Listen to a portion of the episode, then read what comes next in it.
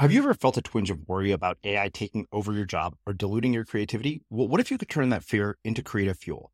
We've just published an amazing new ebook called The Four Keys to Success in an AI World. And this is more than just a guide, it's a deep exploration into the human skills that AI can't touch, the skills that are essential for standing out and thriving, no matter how much technology evolves. We're talking about real differentiators here like creativity, emotional intelligence, critical thinking, and much more. Inside, you'll find actionable insights and strategies to develop these skills, whether you're a creative person, a business person, or just simply someone who loves personal development. This isn't a story about tech taking over. It's a story of human creativity thriving alongside AI. Picture this AI as your creative co pilot, not just as a tool, but a collaborator that enhances your unique human skills. The Four Keys ebook will show you exactly how to do that and view AI in a new way that empowers you instead of overshadows you. Transform your creative potential today. Head over to unmistakablecreative.com slash four keys. Use the number four, K E Y S. That's unmistakablecreative.com slash four keys and download your free copy.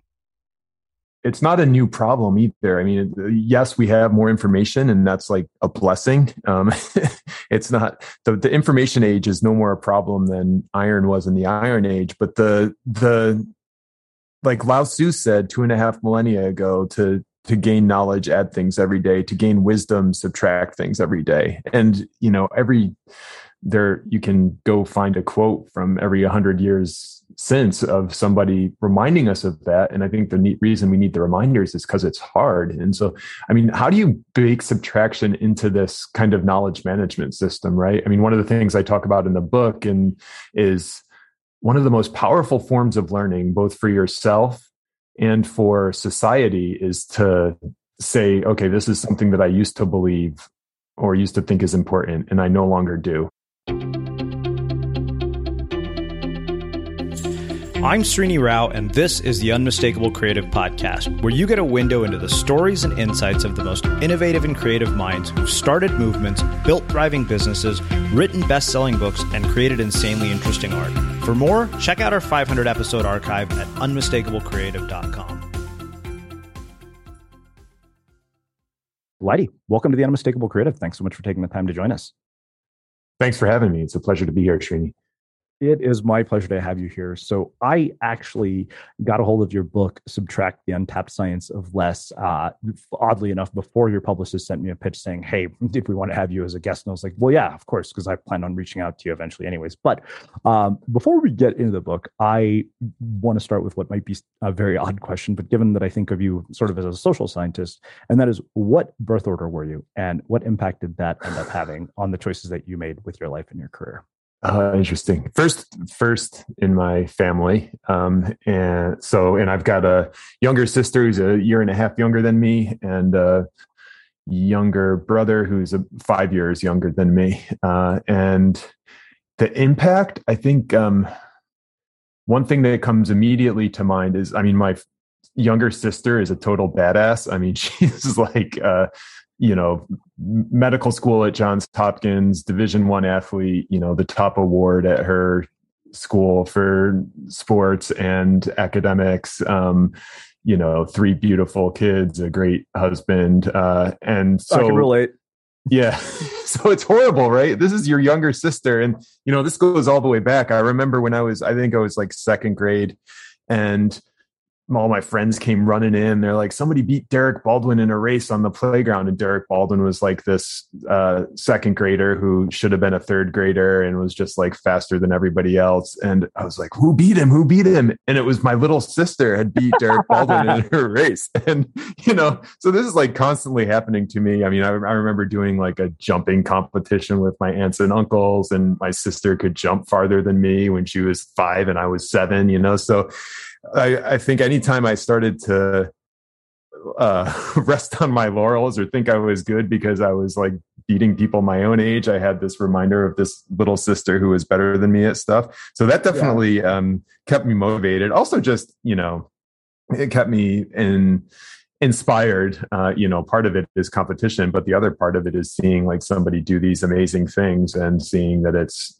her her work ethic and her intelligence um, yeah. and realizing that those are things that i also can can copy um, so so there's been that impact I, would also say that um, you know, being the the older, my brother, the relationship was a lot different because I mean, when you're five years apart, you're basically. I, I remember not having like a, a, conversation with him where we're on the same level really until after I came back from college. And, mm-hmm. you know, I come back from college and you're like, oh, Rick, that's my brother's name. He's all grown up now. You know, he can, you can have like a big kid conversation with him. And now we're kind of peers. And so that, um, uh, in terms of education, but he's also, he's a, econom- economics professor um, and i'm an engineering professor by training and uh, a lot of the social science stuff i've picked up in conversations with him. Um, and so, so certainly it is, uh, it's helped me that way with the brother and sister. And then the last thing I would say with the, like the relationship with the parents, I mean, the first kid in my family, I mean, my parents are both amazing parents, uh, and they spend a lot of focus on getting it right with me. And we're very, um, uh, I mean, sh- strict, but not strict in a way where they're gonna like hit me if I was doing things wrong. Just like high expectations for the first kid, and you know, I yeah. there's a, a famous story in our family where my dad made um made me retake uh an exam um and I, I got educated in New York State, and they had this like standardized statewide test that you know people got different scores on and i had gotten like an 86 on it which was one of the highest grades in the class but my dad made me go to summer school for it because he's like no you have to you have to have an a. And so that i'm there in summer school with all these people who failed it right? And yeah. and then there's me who like i'm there because i need to get my grade up five more points which you know it was just like a hard iteration of the test is why i got an 86 but anyway i mean so my parents really um you know paid a lot of attention and were uh you know had had high standards for us and not necessarily high standards in what they wanted but high standards in what what we wanted um, and mm-hmm. so all of those things affected us and i think you know my brother for example by the time he came through high school my parents had gone through it with my sister and i and they were quite a bit more relaxed um, yeah. as to what he was allowed to do totally yeah, no, I can I can relate. I, it's funny because we we seem to have like very parallel paths. So my sister is a uh, you know same thing, med school grad, three point nine seven GPA at Berkeley, chief anesthesiology resident at Yale, and you know fellowship at UCLA. And I, I remember talking to a, a buddy of mine from Berkeley who you know coincidentally was a Harvard neurosurgeon. He's like, yeah, your sister is like every Indian parent's dream come true, and I'm just like, well, that would make me every Indian parent's nightmare come true. Yeah. What was her uh, what was her non A in? My sister had that same exact GPA and she got a she got a B like her, her second Organic semester for fourth year. Oh, okay. Well, at least with your sister, it's like a legit class to get a yeah. bad grade in. My sister just got a bad grade in a class where the professor not a bad grade, a B, where the professor just didn't give any A's. And uh, yeah, oh, my brother and I just loved that so much because it ruined her 4.0 the last semester. But that's hilarious. Well, yeah, no, I mean, my my sister was one of those people people that it was kind of right from the get go. We were like, you know, we knew she was just smarter than all of us. I mean, we took her to NASA when we were kid. You know, we lived in Houston or Texas, and so we would take uh-huh. people to NASA because back in those days, that's what you know you you were able to do there as a tourist attraction. People would go to NASA, and so we're taking this tour of NASA, and um, you know, they tell my sister about the atomic clock, right? And the atomic clock supposedly only goes wrong every 100 years. And uh-huh. you know, you imagine this like four year old raises her hand and says, "Okay, great. How do you know this is true?" And the guy looks at her and says, "Well, somebody told me." And she says, "Do you believe everything everybody tells you?" And my dad and I are just like, "Oh my god!" Like a four year old. And so it's kind of the joke is like, if you're in a room with my sister, she's the smartest person in the room. Uh, uh-huh. Uh, but that actually, you know, segues to a, a, question that I have for you. So you allowed that to inspire you, and it, I, I can tell you, for me, watching my sister, there was a really long period of time where I had this just immense inferiority complex about the fact that she had done everything that people consider successful by, you know, typical Indian standards. I mean, doctor, you know, being a doctor is like the most noble thing you could do. I could yeah. win a Nobel Peace Prize and people would be like, yeah, you're still not a doctor. Yeah. So I wondered, how did you like, how do you balance the sort of you know finding inspiration in, in you know a younger sibling who is you know so accomplished but at the same time not letting it become an inferiority complex Yeah, I don't. I mean, I'm not as bold as you where I went and you know did something that's kind of totally out of the norm for you know I, my parents aren't Indian obviously but they're yeah, I think they like have some of those same stereotypes of um, caring about certain professions. And it's not like I was you know doing podcasting and then my sister came along and went to medical school. It was more like I was doing a okay job in my career in, academia in um in engineering. And then my sister goes to medical school and i'm like hmm i wonder if i could do a phd uh, yeah. and so i think and i mean the soccer is another example so i went and i played division one soccer and you know i was like one of the probably the first person from my town ever to do that and i'm sitting there feeling good about myself that i you know started as a freshman in division one soccer and then but i played at a, a small school in division one and then my sister you know i'm my uh, starting my junior year and my sister gets recruited to go play at maryland which is like top 10 division one soccer. And i'm like great. Now like now what do i do to like to to seem cool compared to my sister? I need to you know not just be on a division one soccer team but we actually need to win some games or like win championships or something like that. And so i've always it's never been um fortunately for me it's never been where she's like so far on a different level that I haven't been able. It's always been like, oh, well, I can do something that's like one or two steps away from what I'm currently doing. It's not like a total career shift for me. Yeah. And then, I mean, the things where it's, uh, I mean, I, this is easier now that I'm 43 and she's mm-hmm. 41 as than when I was seven. But um, the the the things where she's just like on a different level and I'm never going to catch her. Of course, now that I'm a little more grown up, I'm okay with that. I guess when I was a, yeah. a kid, I, I think I, you just kind of uh, create your own things that are important and say that, well, I don't care about, you know, grades in, in, uh, in undergrad because that's, um, you know, I'm focused on other things. So I, I guess I kind of like shifted the goalposts a little bit for myself and that, that helped with the fact that she was, such a rock star in the conventional ways. Yeah. Well, it's funny. We we're exactly the same age, and I think for me, it's been kind of the same sort of experience, right? It's it's like I, you know, I had a self-published book that was a Wall Street Journal bestseller. And I remember, you know, when I that's got insane. my book deal, yeah, that's amazing. We'll we'll talk about that off air, but like um, yeah. when I I remember when I got my book deal, one of the things I wanted to be able to do is tell my dad this is actually harder than getting into medical school. So I remember asking my my editor at Penguin was like, okay, what are the actual odds that somebody ends up here in your office? And she said about one in five thousand. I'm like, uh-huh. Dad. And so I go home. It's like, Dad, you realize like one in 5,000 people get a book deal. That's less people than get, you know, into med school. Didn't make a damn bit of difference. yeah. oh, that's funny. Yeah. Well, you know, I, I think that makes a, a, perfect segue to talking specifically about education um, in general. Mm-hmm. You know, we're, we're you know it's funny because we're talking about sort of markers for success and uh you know it, and it's funny because it's also very relevant to the whole idea of subtract because there's a sort of just relentless drive for more right you know mm-hmm. more ap classes more extracurricular activities you know better grades you know like higher gpas more is kind of the default narrative of, of our culture um, and you being you know in a professor uh, you know, like in an educational institution, especially one like you know University of Virginia, which I know is kind of uh, like a Berkeley. It's one of the best public schools in the country. You, if you were tasked with redesigning the education system to accommodate the needs of students today, so that they're prepared for the world that they're going to encounter when they graduate, what would you change about it?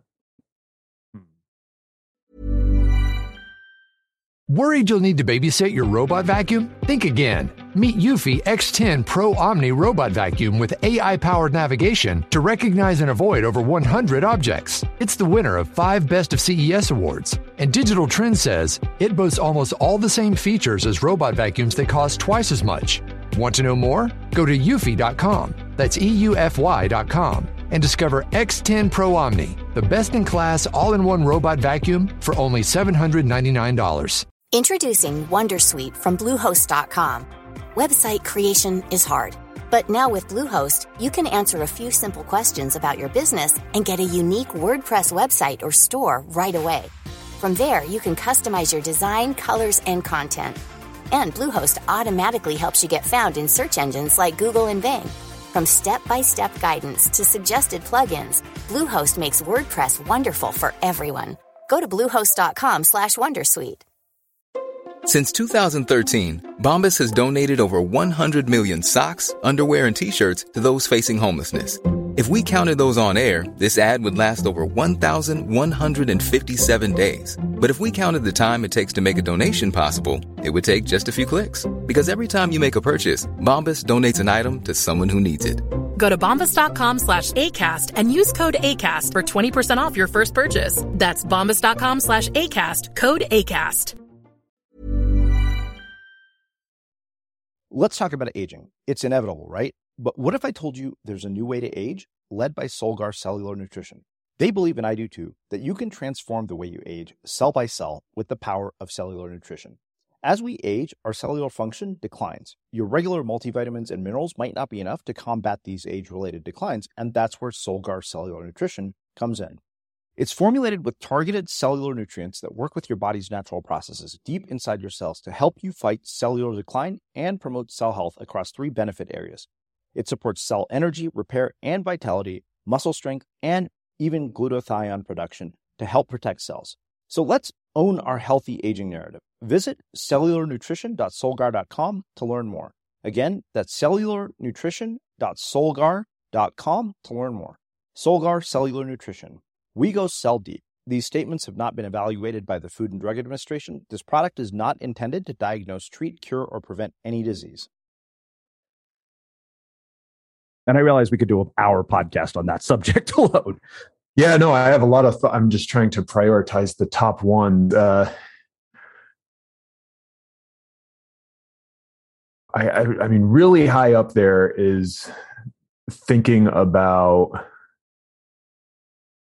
the available, like the best ways to deliver the best available content. I mean, this notion that every single university should have a professor lecturing about, and I'll use an example from engineering. It's like there's this course called statics, and it's a course that everybody has to take. It's the same exact thing everywhere.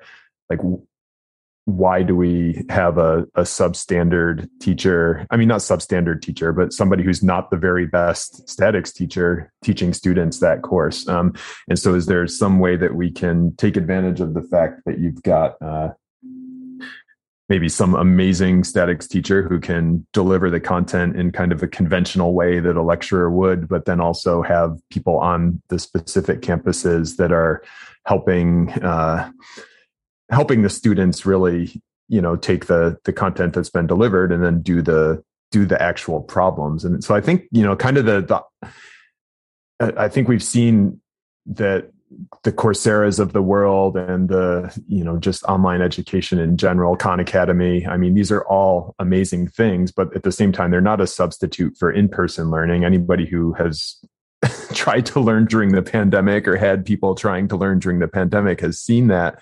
But if we, we do need to think really carefully about what can be delivered in the in that kind of online format and what can be delivered in person and then kind of segment those uh, kind of take a step back, I think, and then come back to education and say, okay, this is this is what we're going to deliver as online stuff, and this is what we're going to deliver online or virtual, uh, and this is what we're going to deliver as in person things.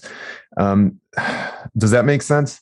Yeah, no, that makes that makes complete sense. I mean, Seth Godin talks a lot about this, and he says, you know, it's kind of absurd that people will spend, you know, hundreds of thousands of dollars to go listen to somebody lecture. And he said, when the real value would be to get those groups of students into a discussion and watch the lecture at home. Yeah, and I mean, uh, again, this is something I try really hard to do, and and and explain that to students, right? Because it's really hard to break them out of that thinking. But it's like, okay, what makes University of Virginia good? It's like, yeah, we've got some good professors, but the, the, the thing that is distinguishing this university is your your peers. And this is me talking to the students, right? You are going to school with these amazing students from all walks of life who have tons of things to to share with you now and after you graduate and into the future. So if we're not, if we're, if we're bringing you together in a classroom and not allowing you to talk to each other, we're missing the biggest opportunity. Uh, so I would I would agree with that one. I think that's one big thing that needs to change with education. Um, I do think we're this is a little old, uh, not old fashioned, uh, I, but I, it, maybe not talked about as much. I think that the the role of in terms of con- con- contributing to knowledge like science right the, the the university has these people who have time to study things that don't have an immediate profit motive mm-hmm. is yeah. like that needs to be ruthlessly protected and it's getting eroded away i mean it's you know more and more it's like okay what are we doing for entrepreneurship which again i'm not saying that creating new knowledge is the most important thing i'm just saying that this is one of the only places that that can happen. And if we if we don't keep doing it here nobody else is going to. And it's like everybody's doing entrepreneurship and the universities get so caught up in profit motives and okay run the universities like a business. And it's like yeah, yeah to certain certain elements sure. But we can't lose this um, learning for learning's sake and creating knowledge for creating knowledge's sake because again that's the that's the unique niche in society that this institution can fill and has done a really good job filling historically. So i as we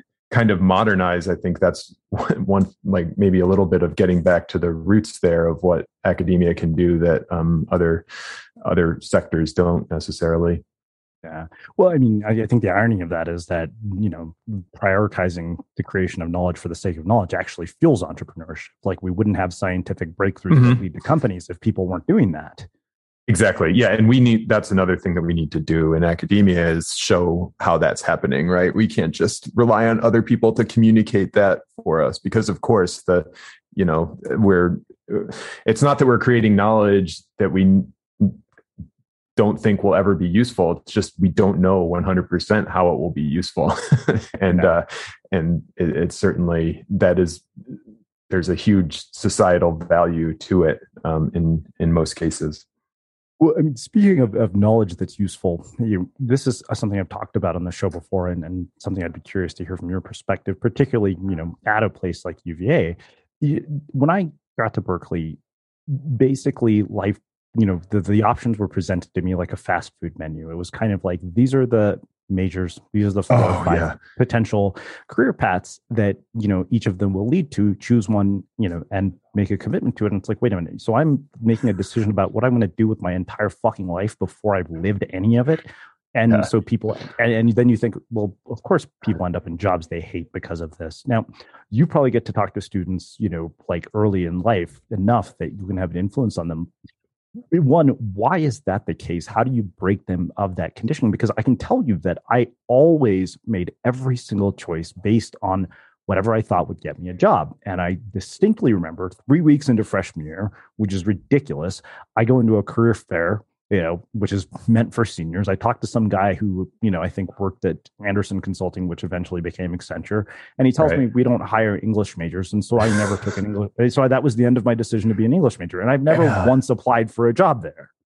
You know, and yeah. I feel like that happens to so many students. Yeah, uh, I'm so glad you brought that up. I mean, that I might even put that higher on my list of things to change about education is just uh, i mean I, I, get we need to have these categories but the the over reliance on these categories i mean um i i first of all i'm an engineer for this very reason. Like that's why i'm sitting in an engineering building. I went to school and they said for engineering you have to decide before you even come in right? It's like if you don't start yeah. in engineering you can't switch in because you've you'll be behind. You won't have taken calc 1 2 and 3 and so i started in engineering. And then every year i would go to my advisor and say i don't know if i really like engineering.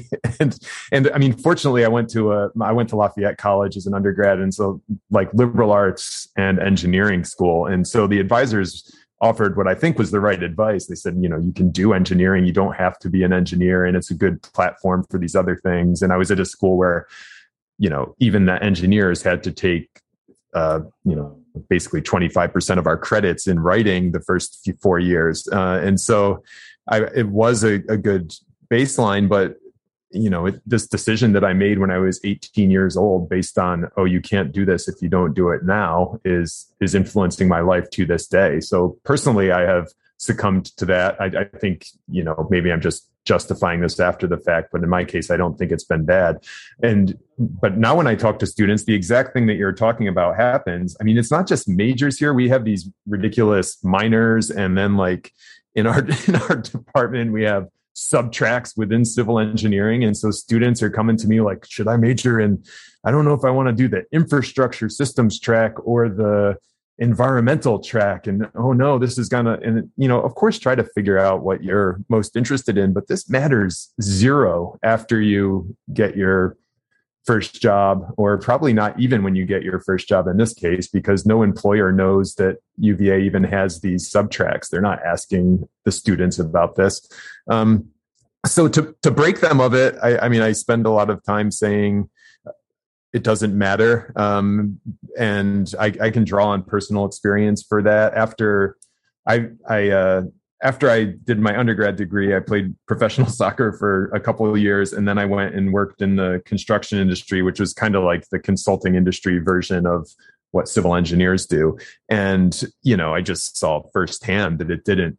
There were all these people in this industry, and it didn't matter what major they had. It mattered how smart they were, how much they liked their job, and how how good they did at it. And um, so I, I, draw on that experience to tell students that it doesn't matter and not to stress out about it too much. And uh, and really you know your question about getting a job right? I mean that's the exact for students at berkeley and uva the question is not whether you're going to get a job. If you can't get a job then something is like fundamentally wrong with the economy right? We've got bigger yeah. problems than you getting a job. The the question is what's going to be a fulfilling life for you. And that's you know it's not something you're going to figure out in the first three weeks of college but it's something that you should start thinking about. And that's the way to be thinking about the career stuff. So that's what i try to um, help them help them think about. But i do i mean the other i mean it's it, it really is something that we do that's detrimental to the students because it's the only time in your life too where this whole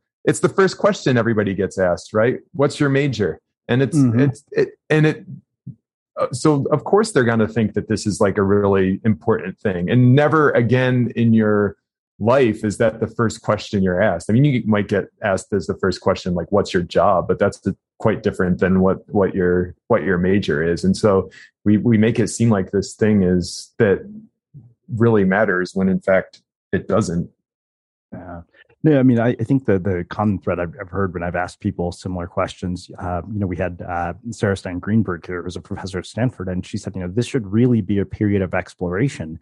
Yeah. But sadly, it's not. It's one that sort of kills curiosity and you know replaces it with conformity. You know, like I had the sort of same experience. I was like, you know, here's Berkeley, this incredibly diverse place with all this really smart people, and like this place is a breeding ground for conformity. Like everybody is a future lawyer, doctor, investment banker um, mm. Like those are the most sort of sought after professions. And, you know, to me, that was just, I feel like I missed out. You know, like I, I look back now and think to myself, I'm like, wow, this is you re- this really kind of limited my experience in terms of what was possible in college.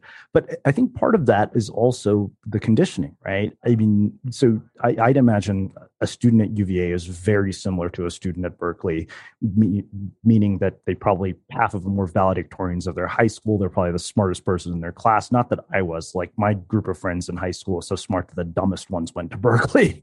uh, like we were the dumb people. Like it, and yeah. you know. But then you get to a place like Berkeley, and suddenly you realize, holy shit, these people are way smarter than I am. Like there were times when I thought I didn't belong there. Mm-hmm. Um, but and even when I went to speak to my high school AP English teachers class after I got my um, book deal, I was stunned by how worried they were about what they wanted to do with their lives, and that just, just seemed, you know, like such a waste to have taken this period of your life where you have this freedom to explore, and then you don't you know, like, like there's no time in your life. I, I always say if I went back to college now, yeah, I would approach college like Van Wilder. yeah, it's uh, it's true. It's like the worry, right? The it should it shouldn't be a worry about what you're going to do. It should be like all this amazing anticipation about what you can set yourself up for. What do you think about a, a gap year? I never would have done this because i was so focused on soccer that it, like i and you needed that was the way to play soccer was to start. But i do think that i mean when i went back for my phd for example i'm five years out of college. I'm sitting in this class, and it's like on the on the surface the most dull class ever. It's a research methods class, but I'm there with four other students and this brilliant researcher who's you know telling us the inner workings of her brain and how she does research. And i'm like this is the most amazing experience ever. And i think i appreciated it because i had seen the working world first. Um, and i don't I, I you know this isn't a scientific study of all the students i've ever taught but i do think that like some of these students who have done you know whether it's military service or just something for a couple of years and then they come back are totally they're engaging with school in a much different way than the students who are just doing it as the next step in in the steps of things that they're supposed to do yeah, and it's funny because you know I, I, remember talking to Cal Newport about the the the book How to Be a Straight A Student. He said that that book was written specifically for the type of student you're talking about. And I very, mm-hmm. I very distinctly remember like when we had junior transfers come into Berkeley, they mm-hmm. all came in with sky high GPAs. They absolutely killed it because I think they just knew they'd kind of acclimated to you know life in college. Whereas when you go straight to a four year college, it's kind of like oh you're thrown into this you know, new environment, trying to find a sense of identity, and you, you know layer on top of that you know all the classes you have to take. You know, surrounded by you know this sort of you know ruthless competition. I had a, a colleague of my dad's uh, in high school tell me once. He said, you know, if you survive undergrad at Berkeley, everything in life that comes after will seem easy in comparison. And you mm-hmm. know, I think there was a grain of truth to that because it's not a pleasant place to go to school. It's not for undergrad. That's I wonder. I mean, that's another thing where that I think a lot about because I mean, of course, you assign a lot of work. The students are going to have to do a lot of work. It's going to force them. It's going to force a certain type of thing, right? A, a work ethic. You're going to learn a certain amount of things. You're going to learn how to prioritize your time and then the other side of that is it it takes away any sense of exploration i mean like i didn't, the only time in my life where i didn't read was as an undergrad in college because i didn't have time to and mm-hmm. so i don't know it's like there's how yeah. do you how do you balance this giving people flexibility to to study things that that they want to with this very real need to um, to have them actually learn stuff and in particular i think it's really valuable to at some point just learn that you can do really hard things mm-hmm. Yeah. Well, I think I'd imagine in a lot of ways UVA has a lot of similarities being a public school. It's just, you know, endless amounts of bureaucracy and bullshit. Mm-hmm. Um, you know, Berkeley is a pain in the ass to live in. Like almost every yeah. place you could rent to live is a shithole. You know, but I remember seeing the comparison, you know, with friends. Like I, one of my friends who went to UCSF for med school, he told me that when people came to UCSF from Berkeley, they found it really easy. She, and he said the people who came from Stanford actually found it much harder. And my sister said the exact same thing. She said med school was a breeze in comparison to Berkeley. Um, but you know, I think that that you know segues perfectly into one sort of final question about education, which is the value that we place on elite universities. You know, mm-hmm. um, to the point where you know you have high school school districts like Palo Alto with a crazy teen suicide rate, largely caused by this pressure to succeed. You end up with a college admissions scandal and then you riddle students with student loan debt. Uh, you know, from your vantage point as a professor, how do you one solve this problem of you know perception of the value of, of sort of an elite school which don't get me wrong i'm not questioning that there is some value right i mean you're a professor yeah. at uva i'm a berkeley grad look i'd be lying to you if i told you that didn't open certain doors i saw it firsthand in the contrast because i went to pepperdine for hmm. my mba program and i saw you know when you were at berkeley McKinsey, Bain, Google, like all the companies that people dreamed about working at, they came to recruit students at Berkeley. Nobody mm-hmm. came to recruit anybody at Pepperdine. Um, so there's no question that that carries some weight. But the thing is, I think we place so much value on it, and now you know it's so bad. My sister and I know we're both like, if we had to compete now to get into the schools we got into, we wouldn't get in. Like I wouldn't it have is, got into Berkeley now. Yeah, it is crazy. I mean, I've got a seven year old, and you're looking at what the the high school age i mean kids who are 10 years away from where he is right now are doing to prepare their college applications and it's ridiculous um, I, one cool solution I've seen, uh, Barry Schwartz, he wrote the Paradox of Choice, and he's, uh, I think he's a, actually a Berkeley professor now. Uh, he was at Swarthmore for a long time. Yeah, I remember His, that. Yeah, he has this cool idea for, I think it's basically like a um, a lottery, and I mean, I, I you can Google the article and make sure that it's exactly what he's saying. But my understanding of it was like, okay, yeah, there is some value uh, to a, a student that has, or to a university that has a better student to faculty ratio, right? And but but the difference between Harvard and Yale, or Berkeley and UVA, or you know, it's there isn't a difference, and the students are picking based on trivial things like you know the the architecture of the campus or you know where your friend went or you know where where your sister got in uh, and the so his point was okay you get people into categories and then just do a lottery that you know kind of sends people off to to universities. And um, so it takes away some of the really strong pressure um, for you know finding one specific place and focuses people a little more just on like okay doing the things that you need to be prepared to be in one of these um, to to go to to go to a college uh, that that helps you develop. Um, I will. I mean, and I, I also like that. I mean, Malcolm Gladwell has a bunch of stuff on, you know, that's kind of poo pooing the whole notion of elite universities in the first place. And I, uh, like, he's like, if you were going to donate I remember this because um, he said, you know, if you're going to donate uh, $10 million, donate it to Rowan University instead of Stanford. And it's, I mean, I don't know. Um, with the, if you're trying to make social impact, I, I think there's still an argument to be made for um, that these kind of elite institutions that are doing really great stuff that combine some of the the best minds and like put them in this environment there's there's value to that. I mean of course there's also value to the the rowan universities that are serving tons of students. But um so i i, I don't want to say like oh all college education should be exactly the same. And i do think that there's a you know there's a reason that some universities cost more. I mean sometimes that reason is because they have fancy amenities and good dining halls but other times it's because they have a really low student to faculty ratio which means that they can offer writing classes where the professor has time to comment on, on everybody's assignment. Um, and so so anyway barry schwartz lottery system is a is a good suggestion but I, I do you know for any high school kids who are listening, yeah, focus on uh, figuring out what you what you like and being being great at it, and the university stuff will fall into place. Introducing WonderSuite from Bluehost.com. Website creation is hard, but now with Bluehost, you can answer a few simple questions about your business and get a unique WordPress website or store right away.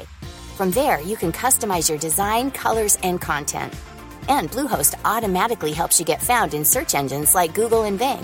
From step-by-step guidance to suggested plugins, Bluehost makes WordPress wonderful for everyone. Go to bluehost.com/wondersuite. Since 2013, Bombas has donated over 100 million socks, underwear, and t-shirts to those facing homelessness if we counted those on air, this ad would last over 1,157 days. But if we counted the time it takes to make a donation possible, it would take just a few clicks. Because every time you make a purchase, Bombas donates an item to someone who needs it. Go to bombas.com slash ACAST and use code ACAST for 20% off your first purchase. That's bombas.com slash ACAST, code ACAST. Let's talk about aging. It's inevitable, right? But what if I told you there's a new way to age led by Solgar Cellular Nutrition? They believe, and I do too, that you can transform the way you age cell by cell with the power of cellular nutrition. As we age, our cellular function declines. Your regular multivitamins and minerals might not be enough to combat these age related declines, and that's where Solgar Cellular Nutrition comes in. It's formulated with targeted cellular nutrients that work with your body's natural processes deep inside your cells to help you fight cellular decline and promote cell health across three benefit areas it supports cell energy, repair, and vitality, muscle strength, and even glutathione production to help protect cells. So let's own our healthy aging narrative. Visit cellularnutrition.solgar.com to learn more. Again, that's cellularnutrition.solgar.com to learn more. Solgar Cellular Nutrition.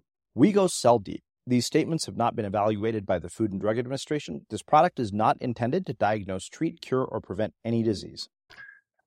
Yeah, I think the the one funny thing I, I always feel like when I think about that advice is that I wonder if I would have been open minded enough to even consider, you know, the practicality of it when I was 18 years old, or I would have been like, "You're an old fart who has no idea what you're talking about." This sounds like a like literally the things I've learned from my guests. I would have written off as new age bullshit when I was 18 years old. Right. Yeah, that's true. Um, and you just don't know, right? You don't even know what the options are. You're like, oh, you can do anything you want. And then you're like, okay, well, I can be a professor like my dad or a computer programmer like my mom. Those are the two things that I would have known about. Or I can yeah. like mow grass, which is what my summer job is, you know? so you just don't have exposure to like these things that you can do to make a difference in the world. So, I mean, there is that part of it with the majors. And I guess maybe that's what we should be doing a better job of is explaining to people that these are just, you know, we're just showing you potential paths. We're not forcing you into narrow boxes that are going to define you for the rest of your life. Yeah. Well, speaking of potential paths, I think that that makes a perfect segue to actually getting finally into the content of the book. Um, so, what in the world led to this book this perspective? Um, you know like how did you get interested in this subject and how did it lead to this book?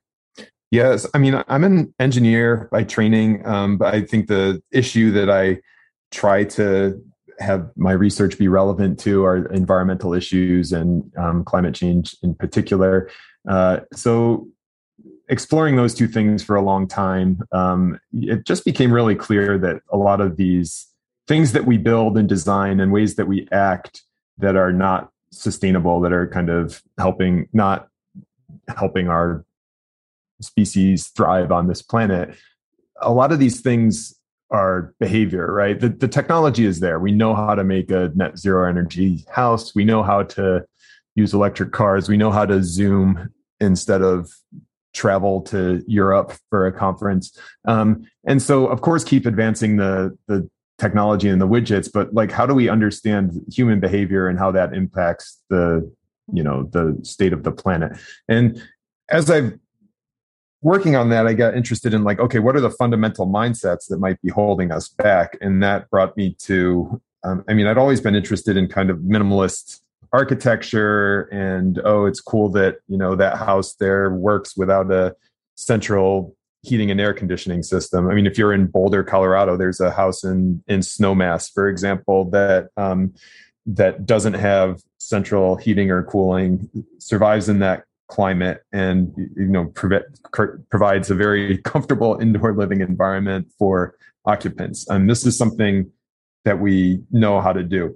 Um, and so why aren't why aren't we doing it more? And um, so eventually I got to okay, the, the thing I'm interested in is not like this end state of minimalism where there's like no HVAC system or there's no uh, extra frills on a building. It's more what's this act of getting to there? So what's this act of of taking away? And funny enough, I was um, the the biggest the closest thing to an epiphany, I guess, came when I was playing with my son, who's three at the time, and we were playing with Legos and building a bridge out of the Legos. And the problem we had was the bridge wasn't level. And so I went to make it level. I turned around behind me to grab a block to add to the shorter column. And by the time I had turned back around, he had removed a block from the longer column. And he's a horrible subtractor.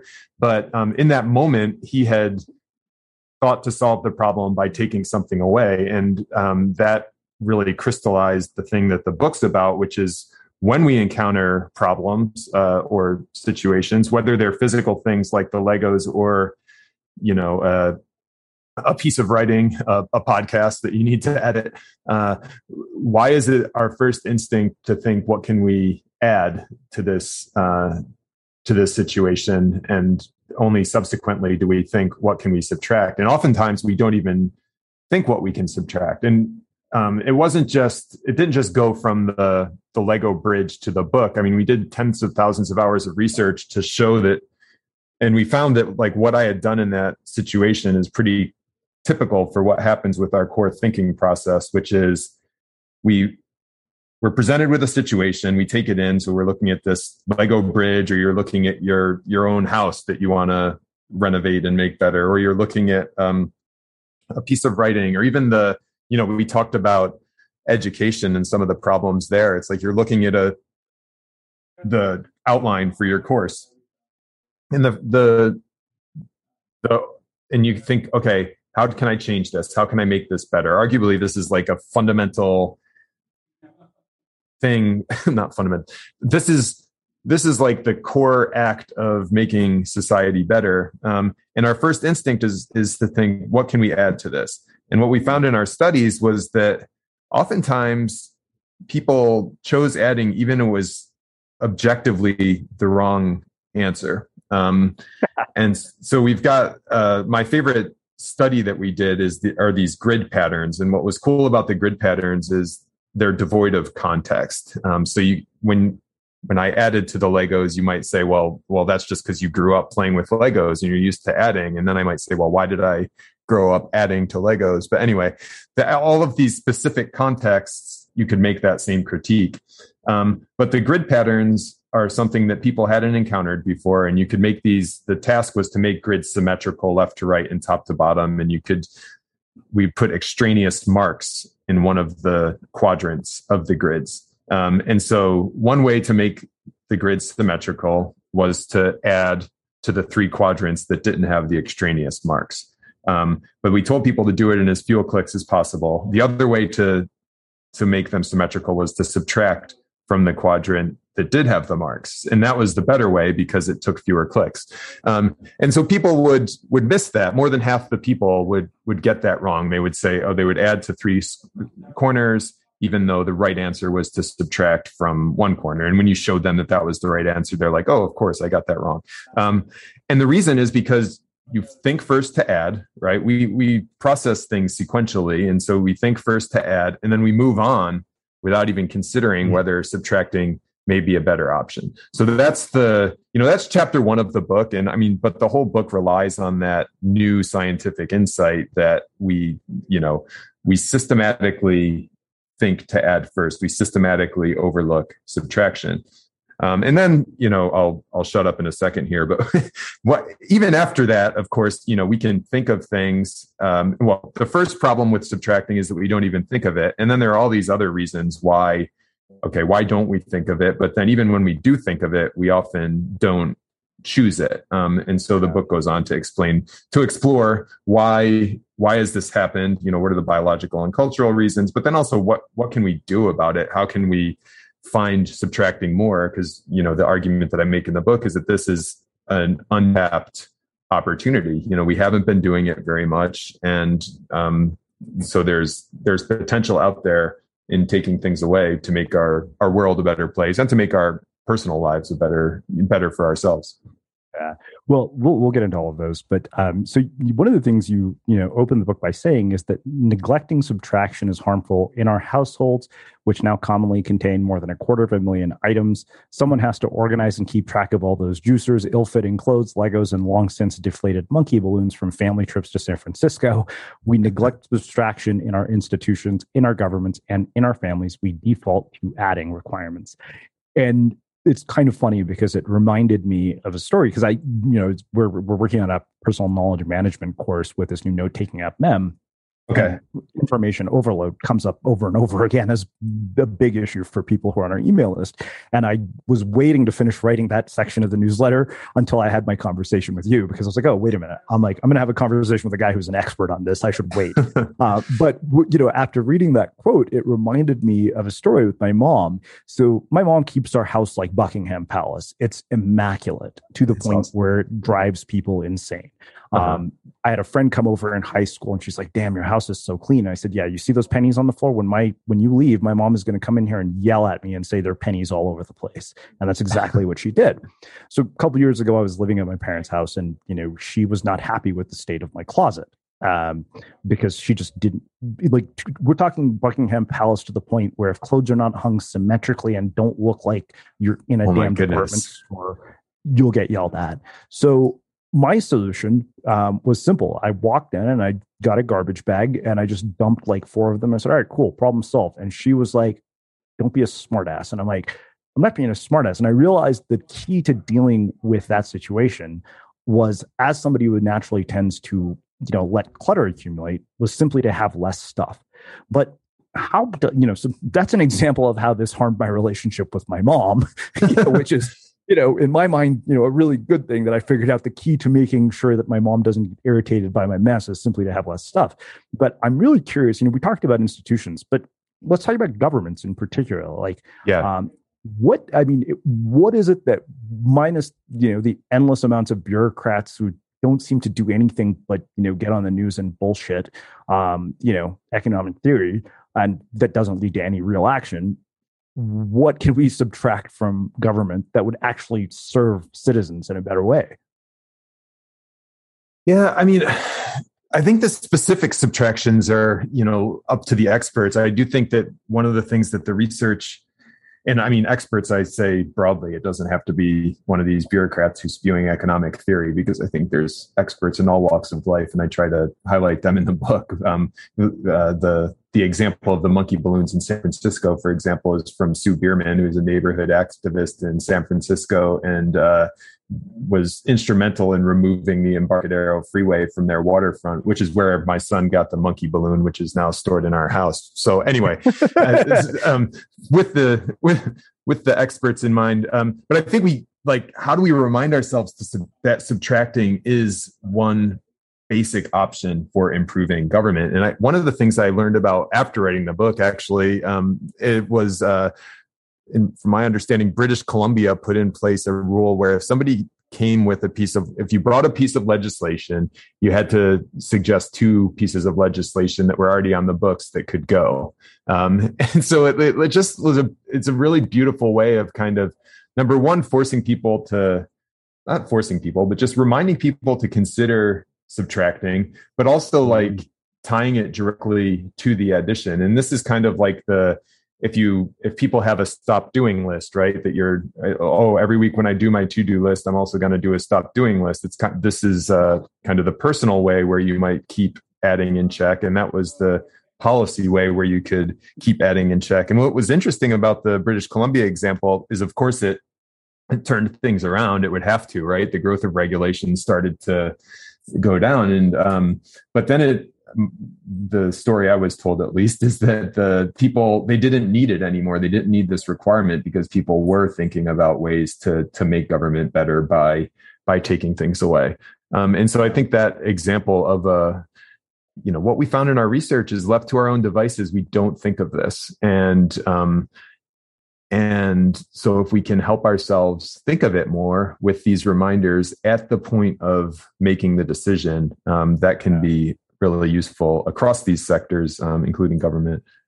Mm-hmm. We'll, we'll come back to the, the productivity thing because I think that's the part that's really going to be a, of interest to a lot of people listening. Um, okay. You alluded earlier to the sort of biological reasons why we have this sort of instinct to add. Um, mm-hmm. yeah, and when I thought of that and even read those sections of the books, a couple of things came up for me. We had a uh, woman here who had been a financial advisor to, you know, billionaires, you know, very well off people. And, you know, of course, the, the conversation about money came up. And she said, you know, the thing that causes us so much misery is that as a society or as individuals, we have no idea what a, our definition of enough is. And mm. so we basically just pursue more.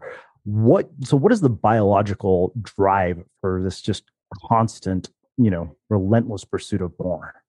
That's interesting. Um, yeah, there's a couple. One is a little, well, I mean, so the biological things are things that have helped us pack, pass on our genes. I mean, the the financial advisor example reminds me of pack rats. Um, and the pack rats, uh, when when they study them, if you have a pack rat and they've got their stockpile of nuts, you take away their nuts and they immediately stockpile again. And you're like, oh, well, that's pretty rational, right? Because if my pantry was bare, I would stockpile. But then you have to remember that the pack rats aren't like thinking and planning ahead. They're just acting instinctively. And so their instinct is to acquire more. We all share that instinct when it comes to, to food, at least. And in, in the case of the pack rats, yes, it's food, but it's also like stuff that they're, it's resources, right? It's resources for the future. And so it's not hard to see how that could kind of extend to financial resources where we have this biological instinct to not be satisfied, to think that we don't have enough. Now, of course, the, I mean, the key distinction here with these biological reasons is that we're not beholden to them, right? I mean, we can think and plan and we can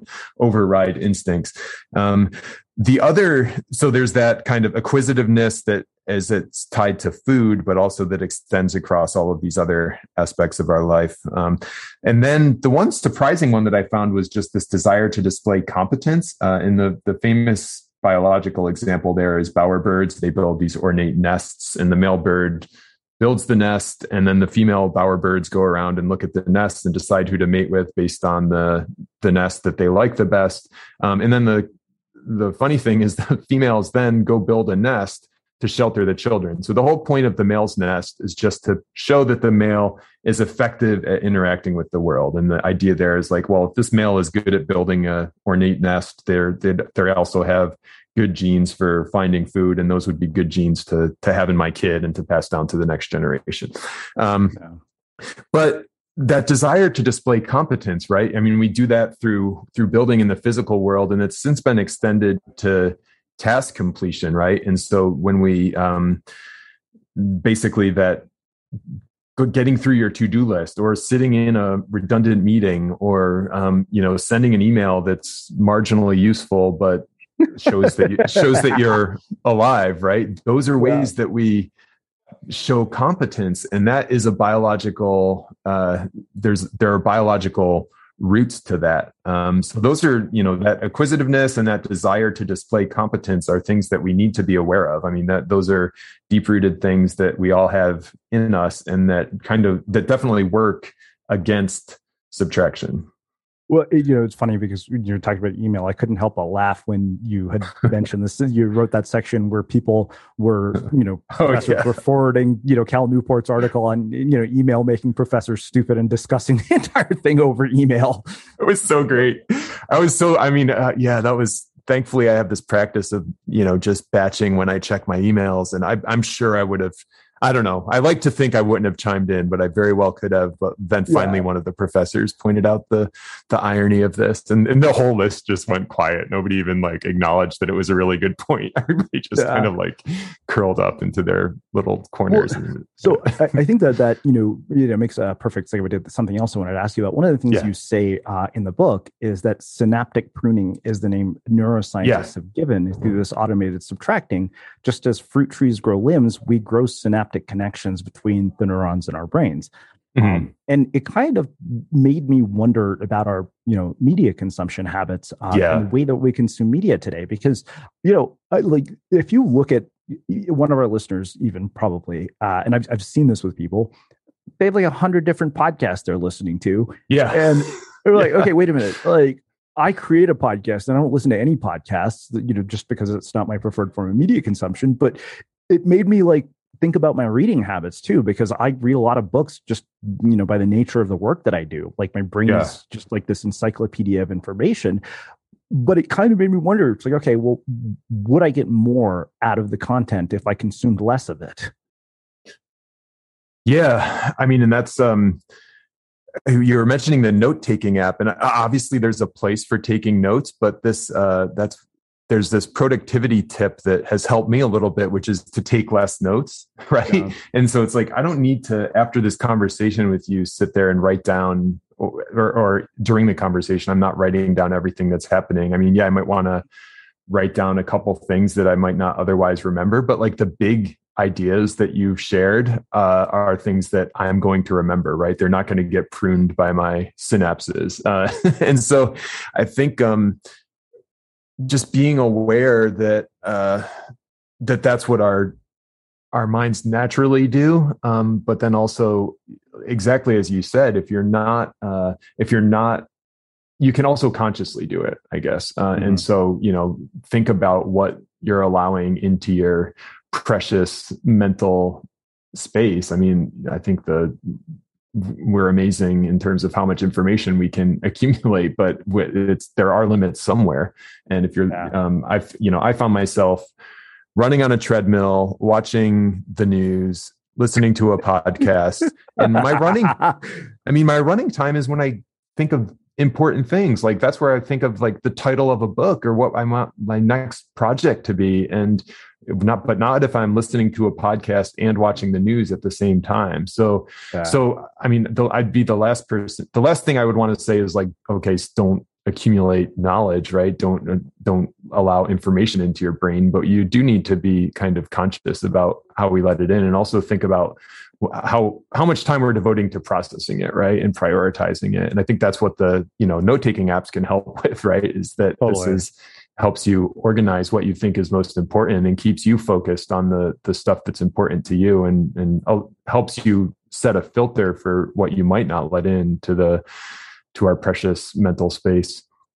Yeah, it's funny because as I it was just you know wrapping up the book notes for you know um, your book before our conversation and getting them into to my note taking app, you know I just yeah. you know took a took a break and I had an idea for a blog post titled "Information Overload is Making Us you know uh, stupid, unproductive, and poor. And I'm like, wow. I was like, I did not expect that to come from this. But um, so you know, the reason, and, and I'll tell you where that that idea came from because I think it, it, there's you know a grain of truth to this. And because I'm building this personal knowledge management course, and I've gotten to this section on okay, now that we've laid the foundations for this, which was you know relentless filtering and prioritization. Let's talk about how to actually build this in a way that you don't feel like you're losing your mind because uh, you know there, there, were two common threads I saw when we did the the research for you know what people's biggest issues were. One was the fact that they could never remember where the hell they put anything so they couldn't retrieve information. It's like they would take these yeah. notes and those notes would be useless because they didn't know where the hell they were at. I was like okay i can figure out how to solve that problem but the thing that you made you made a really good point was to take less notes. Um, but this quote in particular struck me. You said too much information threatens our mental health from persistent frustration of interrupting emails to the clinical anxiety born from overload of shopping choices.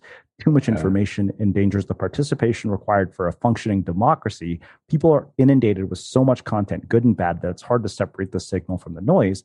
We can systematically consider the merits of every, you know, baby crib mattress or learn the nuances of it, uh, of every candidate's plan or, you know, frightening lack thereof for responding to climate change. And that is spot on. You know, like I think about an average day that I go and read things on Medium, and you know, reading that made me wonder. It's like, okay, am I going to actually fucking use this in any way at all? Like, why am I reading this? It, mm-hmm. it made me want to stop and say, okay, like maybe I don't need to read this. Um, maybe there's nothing that's useful. Like to the point where even in my newsletter, I said, you know, I'm writing this newsletter about a personal knowledge management system and how to build one. If that's not one of your goals or priorities at the moment, you should stop reading this email and delete it. Uh huh. Yeah. So how do we deal with this? I mean, everybody here has heard all of Cal Newport's ideas, um, mm-hmm. which are fantastic. Uh, some of which have challenges for a lot of people. I think. I mean, because I think it's it's not like we don't intellectually understand all of this stuff. It's just, yeah. You know, whether we take you know intellectual understanding doesn't necessarily translate into practical action, though. And it's a it's not a new problem either. I mean, yes, we have more information, and that's like a blessing. Um, it's not the, the information age is no more a problem than iron was in the Iron Age. But the the like Lao Tzu said two and a half millennia ago to to gain knowledge, add things every day. To gain wisdom, subtract things every day. And you know, every there you can go find a quote from every 100 years since of somebody reminding us of that. And i think the neat reason we need the reminders is because it's hard. And so i mean how do you bake subtraction into this kind of knowledge management system right? I mean one of the things i talk about in the book and is one of the most powerful forms of learning both for yourself and for society is to say okay this is something that i used to believe or used to think is important and I no longer do. Right. And I, I, yeah. I, screwed this up earlier in the conversation. I'm talking about one of our fundamental things is contributing to knowledge as professors. And that kind of implies adding. But if you look at Nobel Prize winners, very often they're you know, subtracting the, the prevailing idea. That's the revolutionary thing in, in social thought. And when you think about that from your own personal growth and development, I mean, what has more influence? Um, you know, adding on one more little nugget of stuff onto some topic that you're already really good at or is it you know kind of subtracting out something that you thought that was wrong and was holding you back in your mental model? So it's like how do you yeah. how do you subtract ideas from your own mental models? And this is hard. I mean there's a whole a lot of this research actually came out of uc berkeley but there's you know there's this whole trend in education to help people identify misconceptions common misconceptions that people brought into their classrooms. And um, it's well meaning because the idea being that like how do you build knowledge on top of something that isn't right in the first place? But scholars eventually gave up trying because you know it's just really hard to get people to get rid of their misconceptions. They modify them instead. One of the, the story i use in the book is santa claus. And when i was my son loves legos and santa claus brought him legos. And but that he was like well what what the hell? Why did santa claus bring me legos? I thought he just had wood right? I thought he just had like this wood workshop up there. And how did he make legos? And i said oh for legos he uh, he works directly with Amazon. And my son was like, oh, oh, okay, that makes sense. And so, so I mean, that's the exact same thing that happens with instead of subtracting, then you know he's presented with this evidence, which is that okay, Santa Claus, supposed Santa Claus brought him these Legos, and it contradicts what he already knows, which is that Santa Claus is at the North Pole making stuff out of wood. And instead of subtracting the belief about Santa Claus, he he modifies his all of his beliefs instead. So he says, okay, well, Santa Claus can can do this if he works with Amazon, which is another thing that he was already familiar with. And um, yeah. so I don't know. It's like that's a long-winded way of saying I think in these note-taking apps in our personal practice, how can you kind of devote time to subtracting ideas? So in addition to the filtering, right? Because you mm-hmm. know, not letting stuff in, that's just a a not adding. And if you're already overwhelmed, um, yeah, this isn't kind of relieving the overwhelm any. But in addition to not adding stuff that isn't adding any value, how do you get rid of stuff that is is holding you back? Um, yeah. So it's well, you know, I not easy. That the the the thing that you know, as I sort of you know started kind of hashing this out in my mind, you know, and I was thinking about this, and I came up with the idea.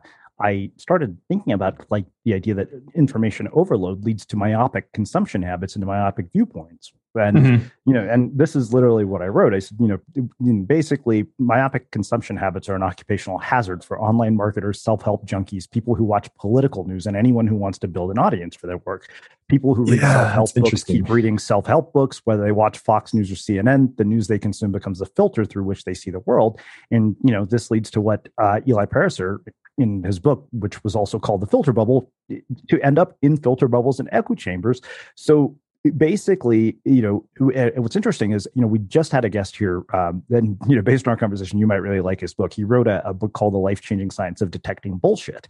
Okay. And one of the things he said is that the more that you are surrounding yourself with like minded people who believe the same things you do, he said, one, you end up with confirmation bias, but he said it also creates, you know, it, it creates a very polarized society. And, mm-hmm. you know, and I thought about that even from the standpoint of somebody who wants to create. Um, when they have myopic consumption habits, they don't have a you know bold and compelling point of view. Like I remember, I think probably 2013. I stopped reading books about how to build an audience, stopped building, you know, reading books about how to, you know, use social media marketing. And the irony was that my audience started to finally grow. And I realized it's because I wasn't reading the same bullshit that everybody else was reading. Like I was diversifying the input and also reducing it so mm-hmm. that I would start to have my own ideas. And it just kind of struck me that there's a like the consequences of this down the road are far more severe than we think. Yeah, that's a beautiful example.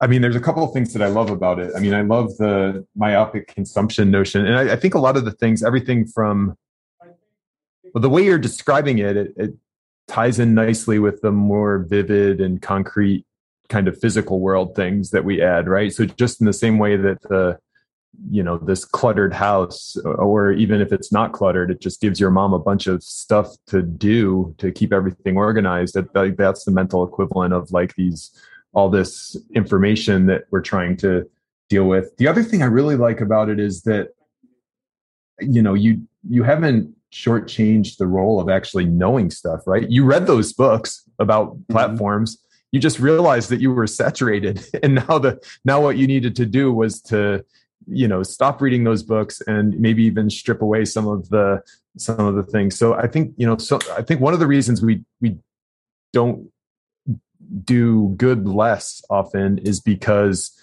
we uh, we think that lazy less is the same thing as this kind of less beyond more, this noticeable less. I call it in my book. I should have called it unmistakable less, but the um, the book is, but the um, but this less where it's like okay you've added you've added you've added and the adding is good enough right you've got this knowledge now about like how to grow your online community but then you don't stop you, you subtract you, you take stuff away. And i think that example of you know you reading all those books it's like yeah you're an expert in this now. It's not like you're you're ignorant. This isn't the same as i haven't read any of those books. And if i just said okay i'm not going to read any books to grow my online platform it would stay small like it is. Um, so i think that's that's a really great um, really great illustration yeah. Well, I think the other thing that really I, came to mind for me as I was going through this was something Naval Ravikant said. You know, there's a, it's funny, despite not listening to podcasts, this is one, you know, podcast episode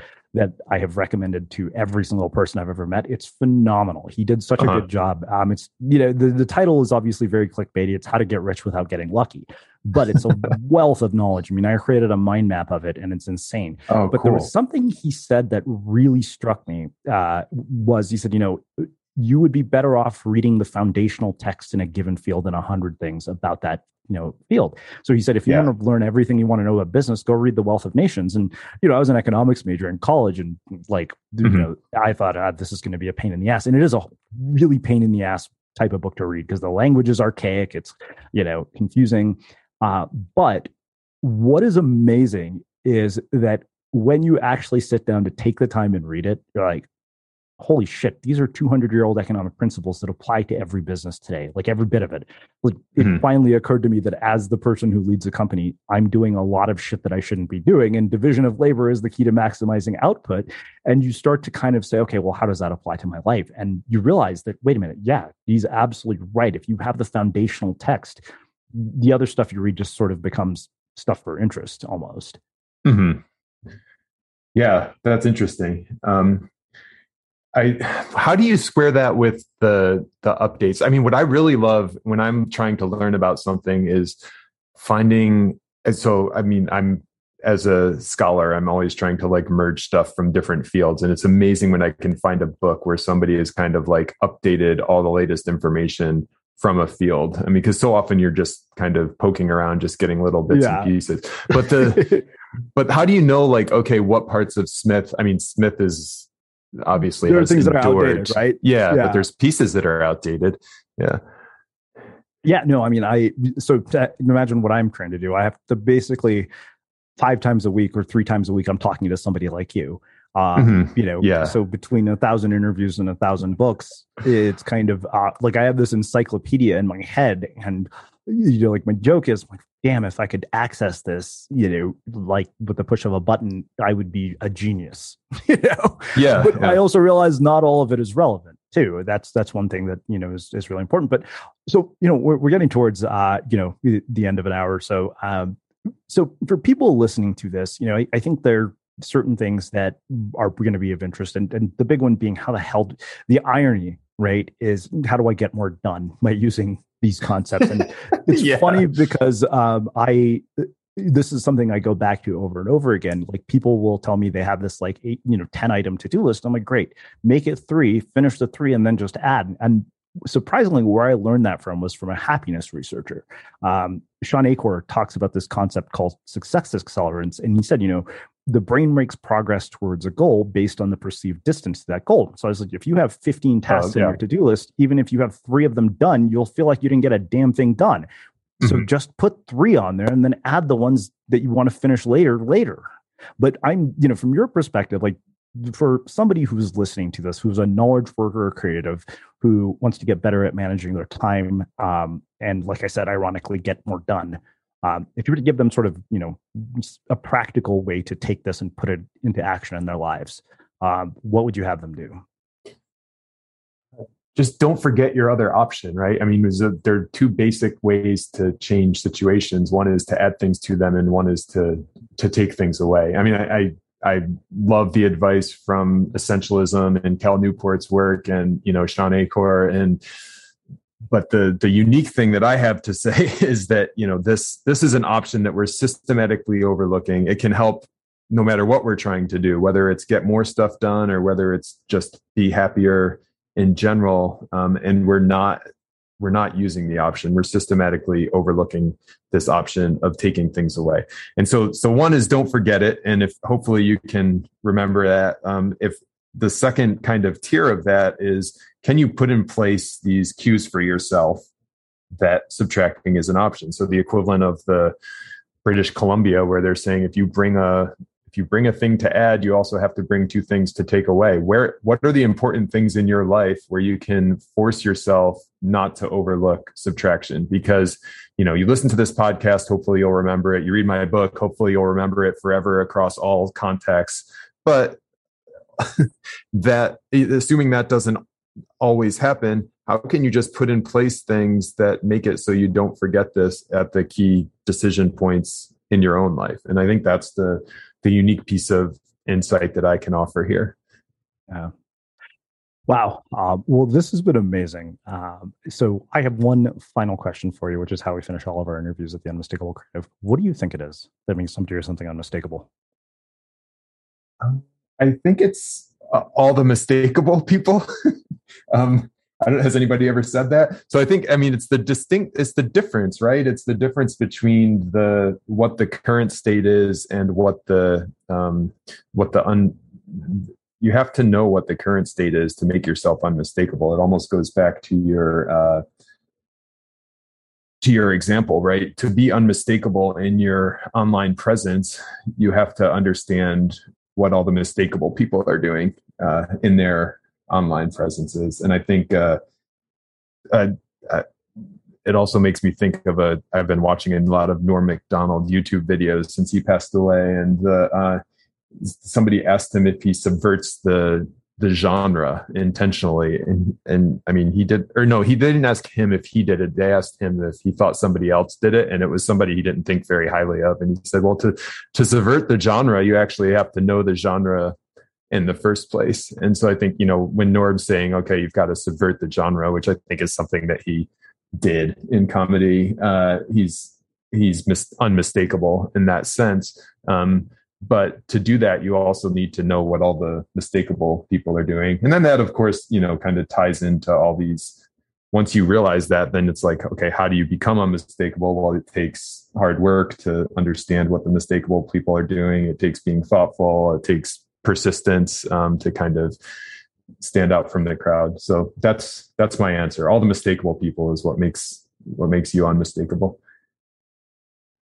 Amazing. Um, well, uh, I can't thank you enough for taking the time to join us and share your story, your wisdom, and your insights with our listeners. This has been awesome.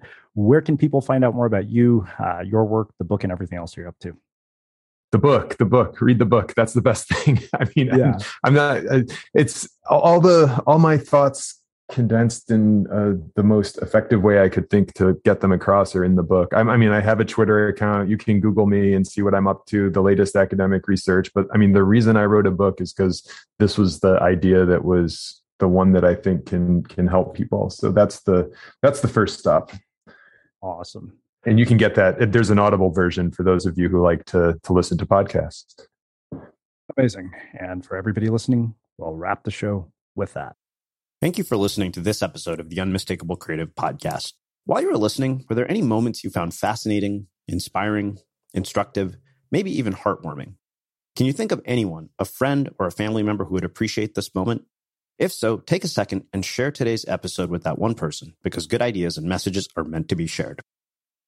Have you ever felt a twinge of worry about AI taking over your job or diluting your creativity? Well, what if you could turn that fear into creative fuel? We've just published an amazing new ebook called The Four Keys to Success in an AI World. And this is more than just a guide, it's a deep exploration into the human skills that AI can't touch, the skills that are essential for standing out and thriving, no matter how much technology evolves. We're talking about real differentiators here like creativity, emotional intelligence, critical thinking, and much more. Inside, you'll find actionable insights and strategies to develop these skills, whether you're a creative person, a business person, or just simply someone who loves personal development. This isn't a story about tech taking over, it's a story of human creativity thriving alongside AI. Picture this AI as your creative co pilot, not just as a tool, but a collaborator that enhances your unique human skills. The Four Keys ebook will show you exactly how to do that and view AI in a new way that empowers you instead of overshadows you. Transform your creative potential today. Head over to unmistakablecreative.com slash four keys. Use the number four, K E Y S. That's unmistakablecreative.com slash four keys and download your free copy.